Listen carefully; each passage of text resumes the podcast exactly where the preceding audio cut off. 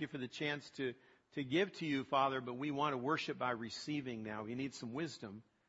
Father, especially, this is a tough topic. This is a topic that causes me to scratch my head in frustration sometimes. So I pray that you would teach us a truth that unlocks the wisdom of how to talk to you when we have needs and how to relate to you and what to expect from you as you respond. So teach us today uh, from your word in Christ's name. Amen. Roselva was a person that was uh, not just a member of the church that I pastored for 15 years in Fullerton. She was a friend. Her husband was a friend. Her daughter was best friends with one of my daughters, one of the very first friends that she made when she moved 15 years earlier to the city of Fullerton. So it surprised me one day when right after church, I believe it was on a Mother's Day, that Roselva and her husband asked me if I would slip to the side after the service and pray for them. So I said, well, sure, I can do that. So we slipped off to pray. And, and as we prayed, I said, so what can I pray for? What's, what's happening? And with a pretty somber spirit, they said, well, you know, Roselva's having surgery this week and it's routine brain surgery. Now, as soon as I heard routine and brain surgery together, that didn't make sense. Yeah, the doctors have said it's routine because it's a benign tumor, not cancer. It's on the surface of the brain, not embedded in the brain. And they said we do these surgeries all the time. They're, it needs to come out. It's growing. It's causing pressure on the brain. It, it needs to come out, but trust me, this is pretty routine. We do these all the time. So we pray. We very clearly ask God. We ask God for protection, for the doctor's skills, for wisdom, for healing, for a quick recovery.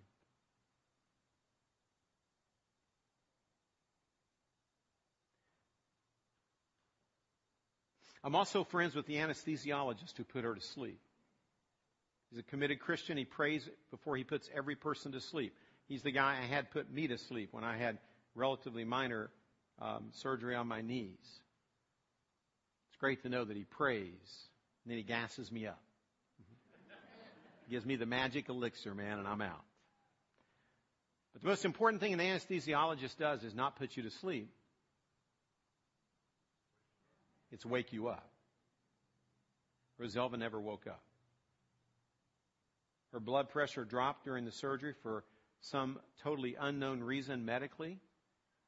My friend, the anesthesiologist, went through his best Ivy League training and walked through every step that they're supposed to do. If if that doesn't work, then you do this. If this doesn't work, you do that. And if the third thing doesn't work, there's a fourth thing. And one of them always works.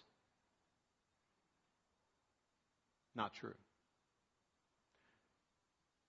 Roselva went into a coma. They kept her on life support only because her husband agreed to let her death provide life through about 11 different organ transplants that occurred in the weeks that follow, or the days that follow.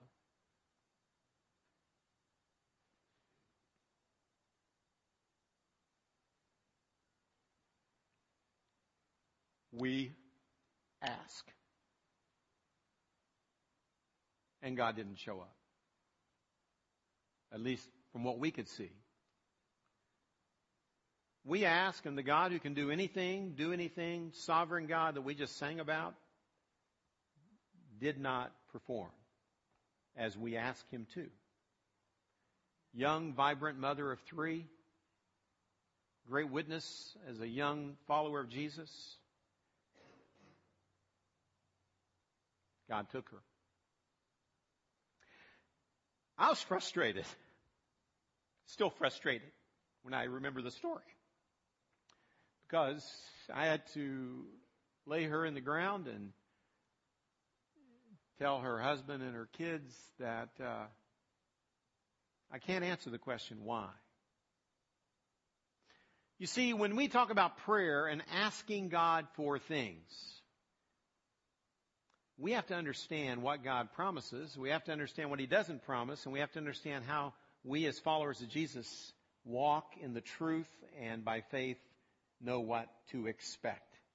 So when you have needs, when you have wants, when you have desires, and it's natural to pray. I think even those who don't believe in God, when they face problems, they pray and they ask and they expect to receive. So how do we figure out what God meant in this passage? Let's read it.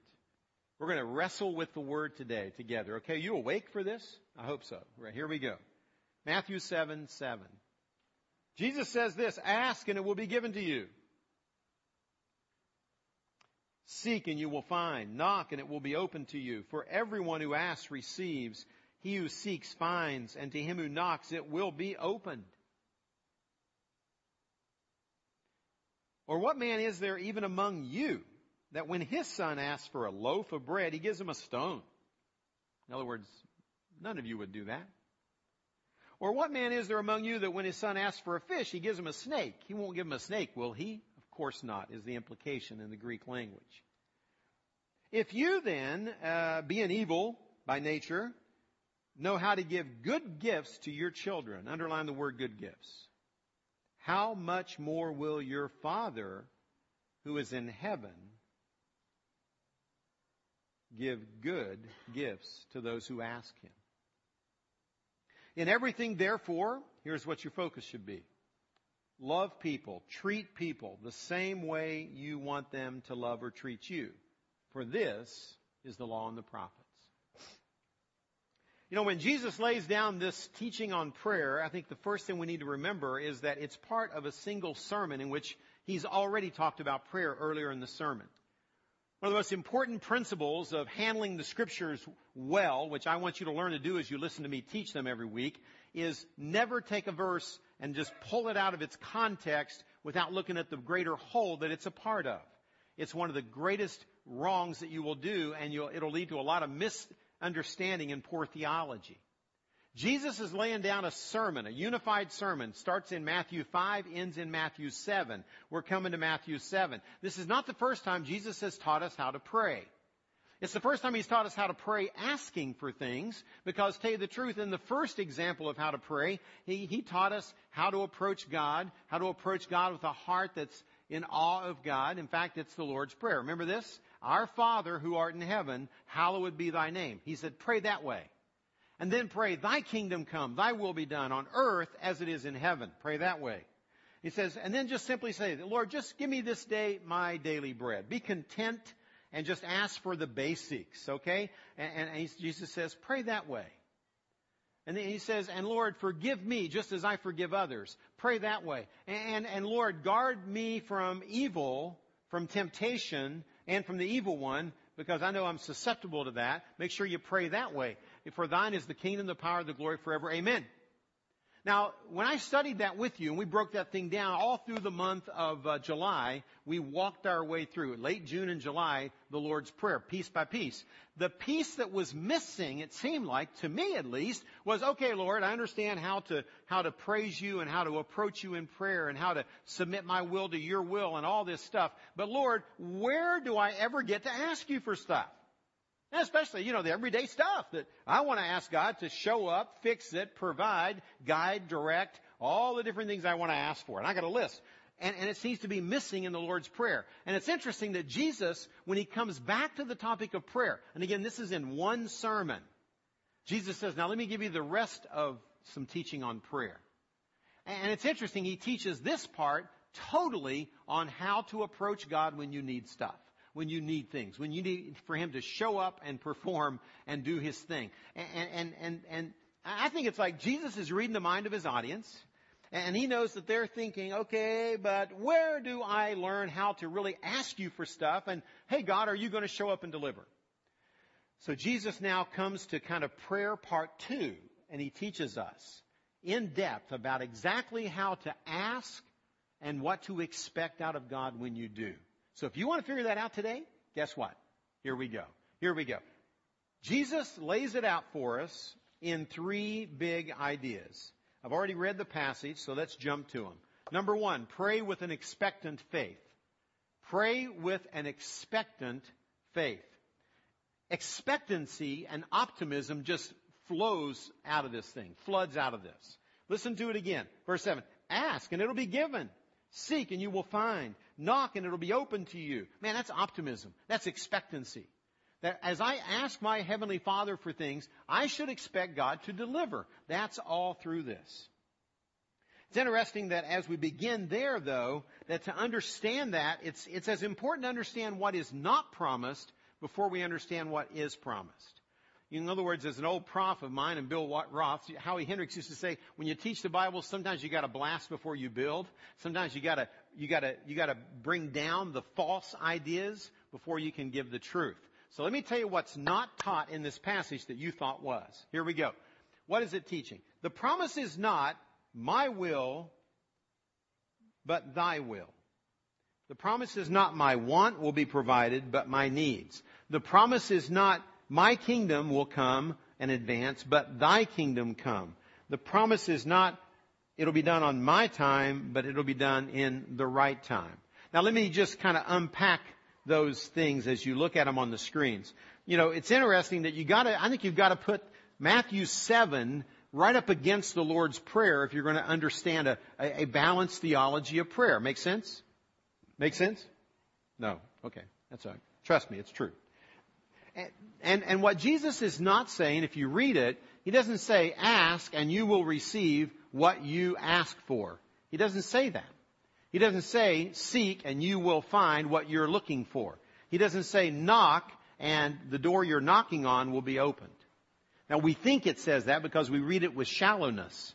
But he promises something different, which I'll get to in a minute. But he's not promising, number one, that my will or what I want will be done. Instead, he's already taught us, approach God in prayer with your needs, but first say, God, hey, my, you know, thy kingdom come, thy will be done on earth as it is in heaven. So Jesus is assuming we've already learned this. After all, this is not a multiple weeks of sermons. This is one united sermon. And if you pull this passage out and you ignore what came before it or after it, you're going to make a big mistake in how you understand it. It's, it's like that with any sermon. Let's take my sermon, for example. What if you took um, the first five minutes of my sermon and you chopped it out, and that's all you that's all you read or listened to? You would think that I think that when you hit a crisis, God doesn't show up because that's what the story was about. In other words, you can't take five minutes of any sermon without, and you can study it in depth as long as you study it in light of the bigger picture of what scripture teaches elsewhere and especially right in the context of the Sermon on the Mount. So we've got to understand that when Jesus is telling us, hey, ask, seek, knock, and God's going to deliver. But what he does not promise is God will deliver what you ask for. God will deliver what you want. God will deliver the advancement of your little kingdom. And God will do it on your timetable. That's not promised. And if we think it is, then we get in big trouble. So, in light of that, what does God promise? Okay, because I want to give you good news, not bad. Here it is. Are you ready? What does He promise? Look at your Bibles. I want you to discover it, underline it right in the passage. In fact, I told you to underline it earlier if you listened. Here we go. He says, ask, seek, knock, and it will be opened, etc. Why? Or what man among you is there among you who, when his son asks for a loaf, will give him a stone? What man among you is there, is there that, uh, you know, if he asks for a fish, he's not give him a snake, will he? Of course not. If you then being evil know how to give what? Good gifts. Underline it. Good gifts to your children. How much more will your Father in heaven give what you ask for? Is that what it says? You gotta answer me. Is that what it says? Okay, good. Look at our interaction here. It keeps you awake second service when it's hot. Okay? Here we go. Yeah, it doesn't say God will give what you ask for. It says, how much more will your Father in heaven give what is good to those who ask of him, to those who seek, to those who knock?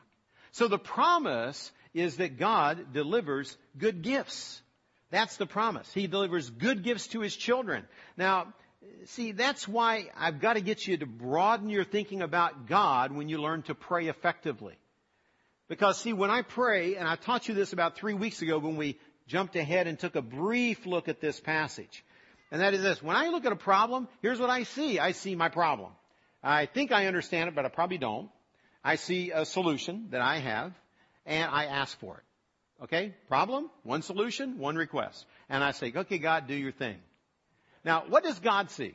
When, when I, when God looks at my problem, God sees my problem, but He also understands it a lot better than I do. God sees one solution, true or false? False. God sees multiple solutions. God thinks, how can I approach this problem? Okay, Dale, I know you got a problem, man, but here's the deal. There's all kinds of ways I can respond to this. God sees every option, and God sees the eternal global ripple effects of the results of every answer, every choice He makes. And I don't see any of that. So, my point is this. What God is promising is not to do what I ask Him to do. Because fathers who love their kids don't do that. Now I'm a dad. I got three kids. I got five grandchildren, one who's already in heaven, six total. But my five grandchildren that are still on the earth, they love to ask me for good things. Okay? Yeah, they do. They, they ask me. And we baby, Becky and I were, were babysitting two of our grandchildren. Um, a very active 18 month old and a even more active three year old. And our job, they were, their mom and dad were in a wedding. In fact, they were in the wedding. So they were going to be dressed up in wedding clothes. Can you picture this? Our job is simple. Keep them clean until they do their deal. And then keep them happy and quiet during the ceremony. Now, let me tell you something. I've tackled tough jobs before, okay? This is one that involves the Spirit of God and the power of God to make it happen, okay? Okay, yeah. And, and, and we, by God's grace, eh, kind of pulled it off with the help of a big sucker in their mouth and you know, whatever. But, you know, but the bottom line is this. If I had given my grandchildren what they asked for, they would have never made the wedding. Because we're in the pool at the hotel, kind of playing with them up in Orange County. We're playing with them throughout the morning, and, and we say, oh, it's time to get out of the pool. Their request is, Father, no. Can we stay in the pool? And their dad, who loves them very deeply, and their grandfather, said, you know, you got to get out we don't want to get out. Okay, but you got to get out. Ah! You know, you know, so that's how the, that's how it went. Okay, so you know they had to get him out. You know, and they had to bribe him when they did. But they got him out and they got him in the room and they cleaned him up and we delivered them to the wedding. So that's the that's the short version. Here's the deal: loving dads don't give kids what they ask for all the time. In fact, usually the answer is, well, okay, how about we give you five more minutes? And then you get out of the pool. How about we give you this instead of that? We got a better idea. Or no, you don't need that at all. So, you know, the, the idea is you got to remember your God is called Daddy. He nicknames himself Father who art in heaven. Hallowed be thy name. He is a loving dad, and loving dads often don't give kids what the kid thinks they need. And the reality is spiritually, we are as immature in our understanding of our needs as any three year old is. We are all spiritually three year olds. And, you know, and, and God says, I will, I promise, be the giver of good gifts. Now, sometimes that's hard for us to understand because life can be very hard, and, and many of you in this room have had hard things that you've gone through that cause you to question whether you can even pray and trust this guy called the Father with your needs. How do I know that? Well, I've been around long enough that sometimes I know I struggle to really trust God with my needs because I don't see it coming down the way I'm asking for it to.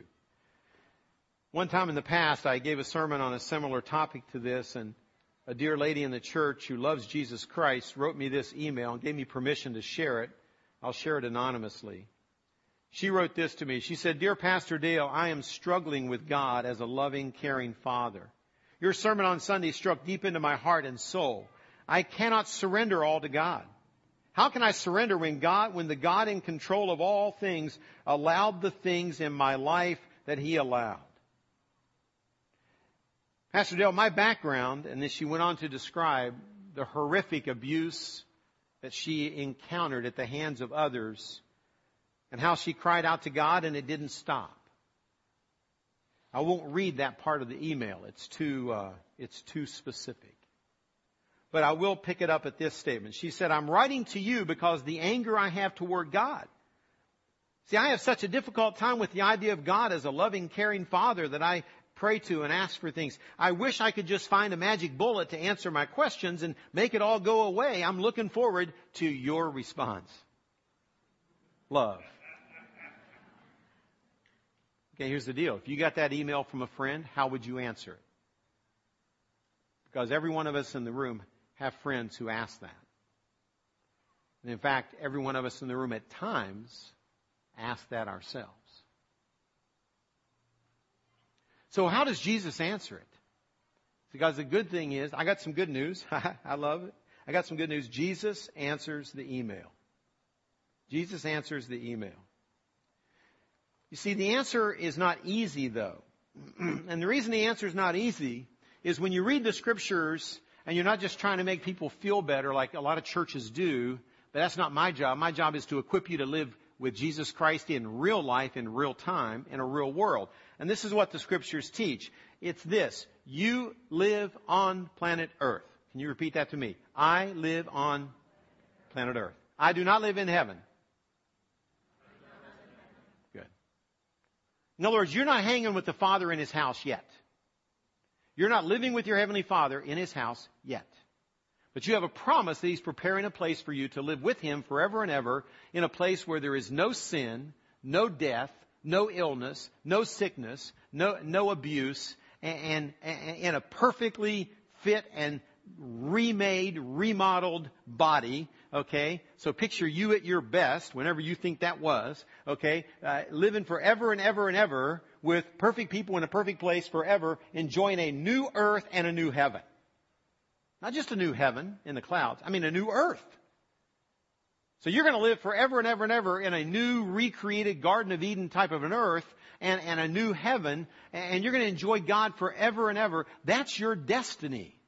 Because if you've trusted Christ, He forgives your sins and that's your future destiny. Now God remembers that. But here's the deal. You don't live there yet. And Christians tend to think, once I trust Jesus, then it's like I'm living in heaven on earth. You're not living in heaven on earth, you're living on earth. Period. And what is earth? Earth is an alien world captured by an evil one. It's full of sin, sinful people, sinful place, painful place, in which God has billions of people who have been created in His image with a, with a freedom to hurt, with a freedom to abuse, with the freedom to sin, with the freedom to do the stuff that we don't want to do. And we all do some of that also, okay? So the reality is you're living in a pretty bad place right now.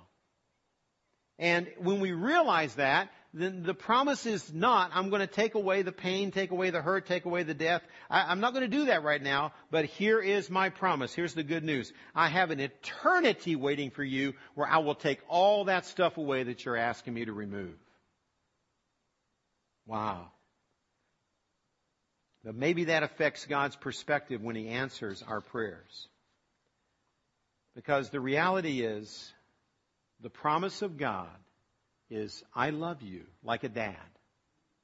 And fathers like me give good gifts to their kids. Now, trust me. Trust me that whatever I do in answering your prayers, I will provide for you. I will give good gifts to you, even if at times you don't understand. That's at the heart of faith. You say, well, Dale, is this asking me to kind of turn off my brain and quit thinking about life and just have a kind of a blind, naive faith? No, no, no. I think it's asking you to turn on your brain and have a very mature faith. Because in the passage, God explains, Jesus explains why we should trust the Father. What's the basis of trusting His promise to provide good gifts? The basis is the character of the Father and of the picture of a Son on the cross. You see, listen to it again. He says, look, verse 11, if you, if you being evil by nature, you even know how to give good gifts to your children. You love to give good gifts to your kids. How much more will your Father who is in heaven give what is good to those who ask him? So when you ask, seek, and knock, the end result is God promises good gifts. God promises good gifts. So it, the faith is the character of the Father. You have, to, you, have to, you have to trust that God is, is, is good, that God is honorable, that God does not lie, that God has proven that He is love. You say, well, maybe God doesn't love me. That's where you switch and you remember the Son on the cross. Because when we remember the Son of God sacrificed on the cross for your sin and mine, then that's the basis on which I can trust God. It's interesting that we're going to have communion in a minute at about 10 different stations around the room. You're going to be asked to slip whenever you're ready, if you're a follower of Jesus Christ, to prepare your heart and then go and self-serve yourself the Lord's Supper. We're doing it that way today for a reason. We also want you, when you approach the table, to take one of these cards home with you. And in fact, to, uh, to approach the table in a minute, to take a little piece of this bread representing the body of Jesus, the cup representing the blood of Christ, and take this little yellow verse card. And I want you to just kind of slip back to your seat or to go off and stand alone somewhere in the room and read this card and then partake. Because here's what it says. My Father gives good gifts. then it says this, For we know that in all things God works for the good of those who love Him, who have been called according to His purpose. Romans 8:28. And then it goes on in Romans 8:31. But how do I know that God gives good gifts, that He causes all things to work together for, for good. For what then shall we say in response to these things? Verse 31. If God is for us, who can be against us? But, but how do I know God's for me? Verse 32. Because he did not even spare his own son, but he delivered him up for us all. And if he did that, how will he, the Father, not also, along with Jesus, graciously give us all things? That is all that we need. But you got to believe it by faith. So when you flip the card over, here's what it says. Without faith, it's impossible to please God. Because the one who comes to God must believe that God exists and that God rewards those who earnestly seek Him. In other words, God gives good gifts to those who seek Him by faith, who trust Him. You see, I want you to take this verse because it shows us why we celebrate communion once a month here at Seacoast is because it's, it's what Christ, the, what Christ did on the cross and what the Father did in sending Christ is the ultimate proof that God loves me. Because if I look at what God did in response to my prayers last week, I might conclude He doesn't love me. Because you might have had the worst week of your life and you asked and you didn't receive, and you sought and you didn't find, and you knocked on a door and it didn't open. So if you're expecting the proof of God to be His giving you what you ask for, seek for, and knock for, then you're going to be sorely disappointed. You will walk away from God and you will give up your faith. And that's why I teach you this. Because you need to know it while your life isn't full of crap. Because when the, when the stuff hits the fan, then you need to know you have a faith that is strong and that is able to stand up under all the stuff that life throws at you. Does that make sense? That's what we want to be about. So the reason I can believe this passage, that know that when I ask, seek, and knock, that the Father eventually will deliver a good gift to me. I do that because of the character of the Father and the sacrifice of the Son. Now, as I do that, there's a second part of the passage. These will be shorter. Then he goes and he says, ask and you shall receive. Seek and you will find. This is a passage on prayer. So now this is prayer with my eyes open. okay? So you keep praying with your eyes open and you begin to look around to see what is God doing. I call this praying with an attentive faith. Because I'm paying attention to what God's doing as I'm praying, asking Him to show up, asking Him to fix whatever it is. What do I mean by an attentive faith? Let me give you the list and then I'll talk about them one at a time. Number one, it means to keep watching and waiting while you're praying. Keep watching. Okay, God, how are you responding? Now, as I do that, I should expect the unexpected. Why should I expect the unexpected? Well, it's because, again, I see one problem, I know one solution, I ask for my little simplistic solution. God sees the whole global issues. So I should expect God to answer my prayers in ways that are different than what I asked for. In fact, I've almost, if you really understand the depth of the phrase as you stop your pray, but not my will, but thy will be done. have you ever tacked that on your prayers? don't make that a little tacked on phrase. Believe it. Because if that's really what you mean, then what you're saying is, okay, God, okay, I'm probably wrong, but here's what I want. And then you think, but God, please don't give me what I'm asking for. Because I'm probably wrong. But you have a better will. So I want your will to come, not mine. I want your kingdom to move forward, not mine. And I'm surrendered to you as I pray. But because I only know what I think might be good, I'm going to ask for it. And that's okay. God wants us bringing our simplistic requests. Good grief. I pray for my mom to be healed. My mom is 86. My mom is 86.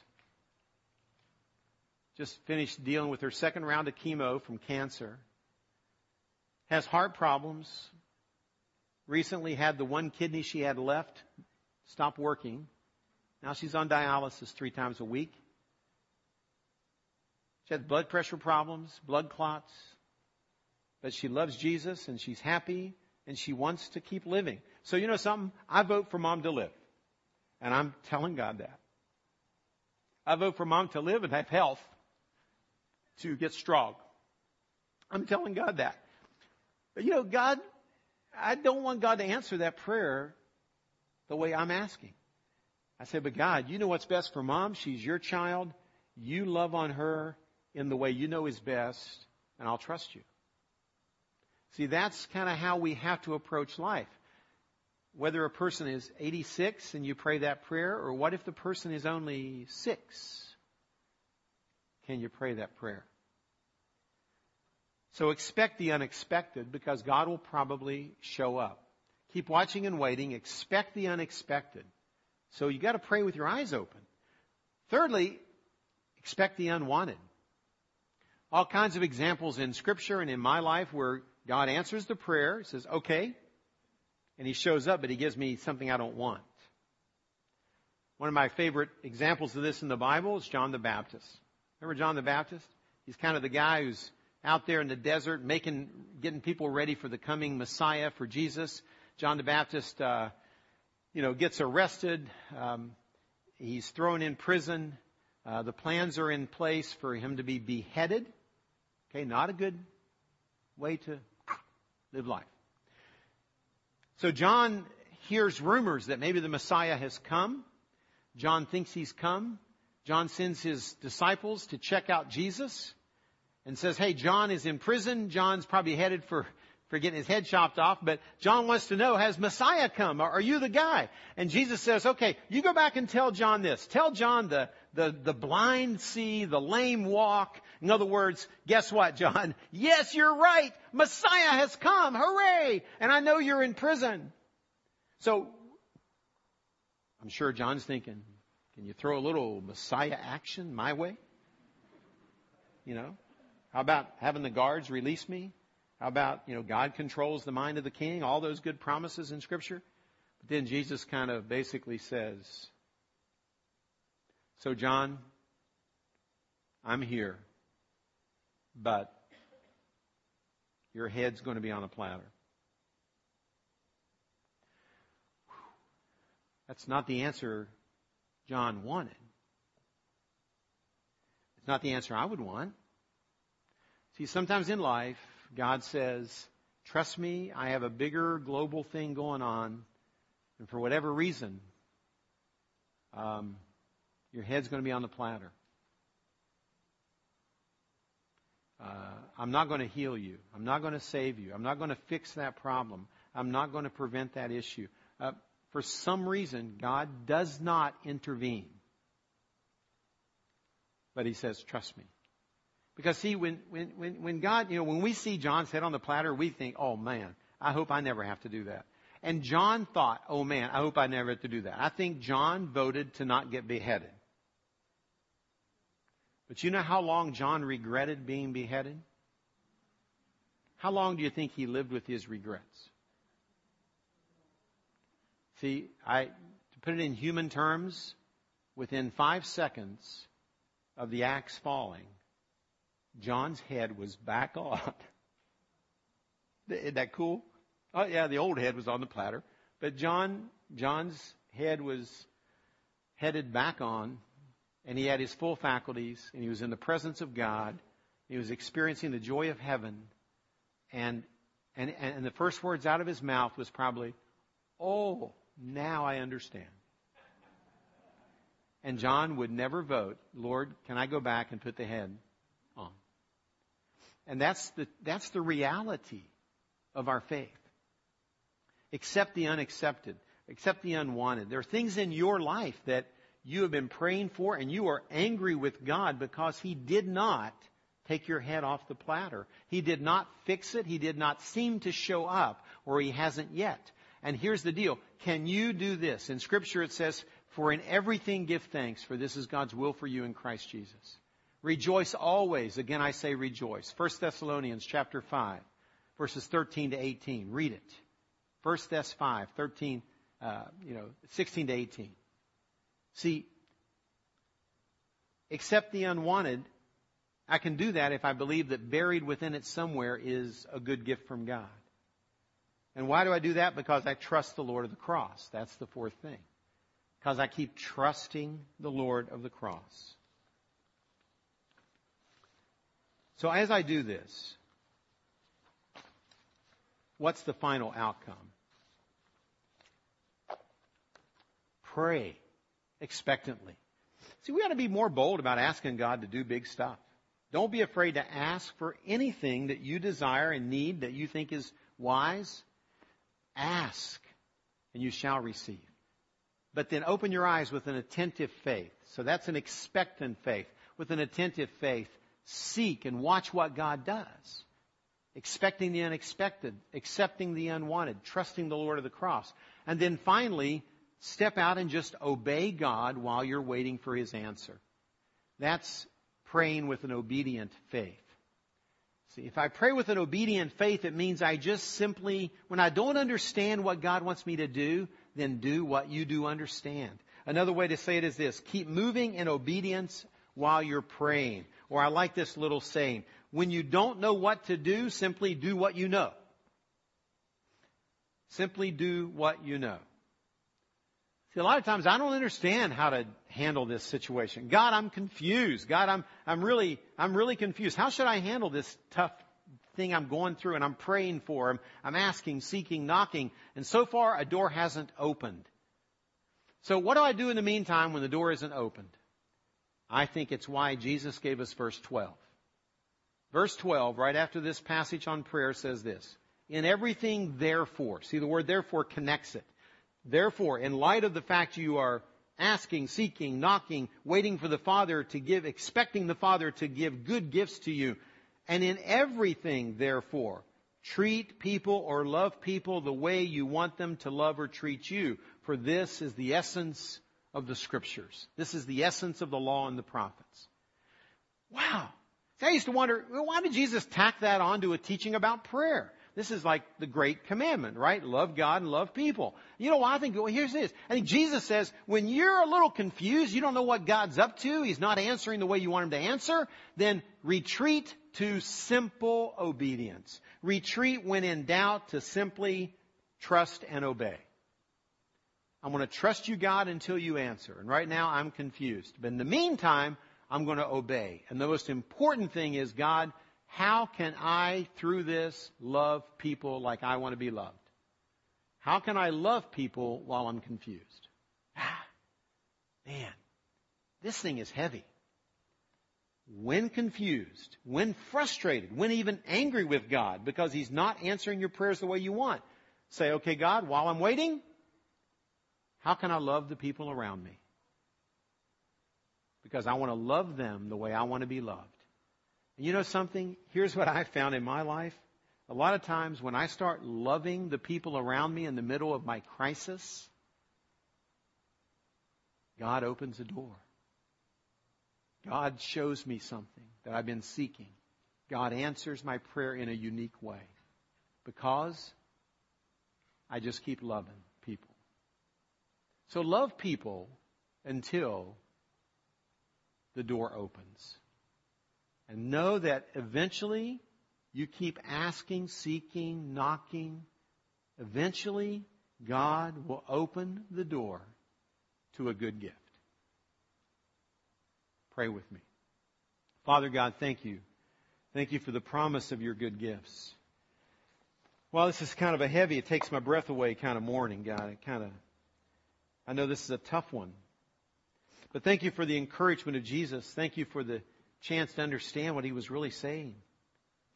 God, make us a people here at Seacoast that are bold about it, asking God with an expectant faith,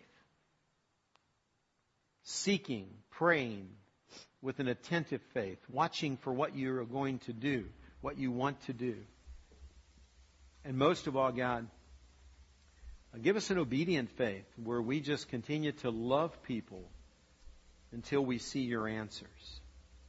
And we thank you that a God who sent his Son to die for us on the cross is the God who gives good gifts.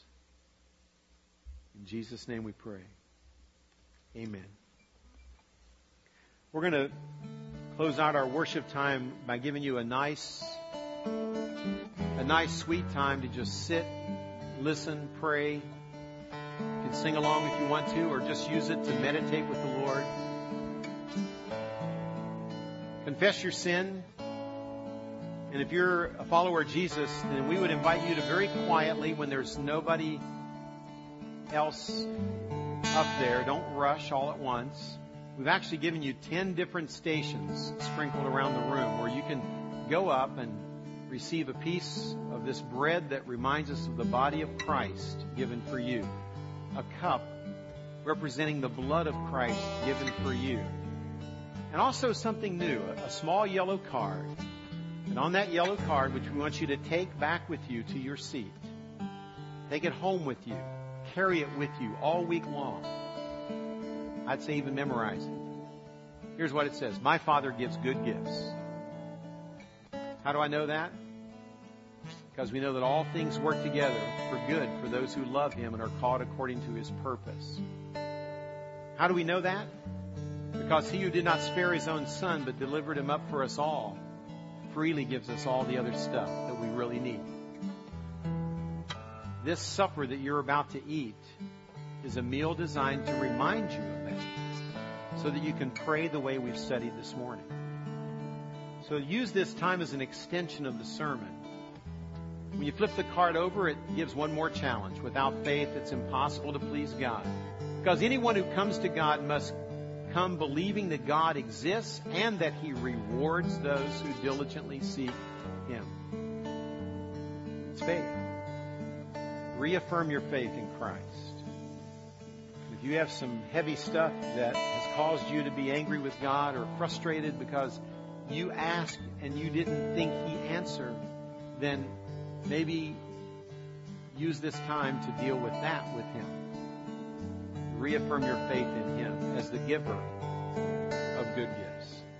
Father, thank you for the chance to share communion together, to sit, to worship, to reflect, to recommit ourselves to you. Thank you that, Father, you give good gifts to your children, and thank you that the gift that we celebrate now was the greatest gift of all. In Jesus' name.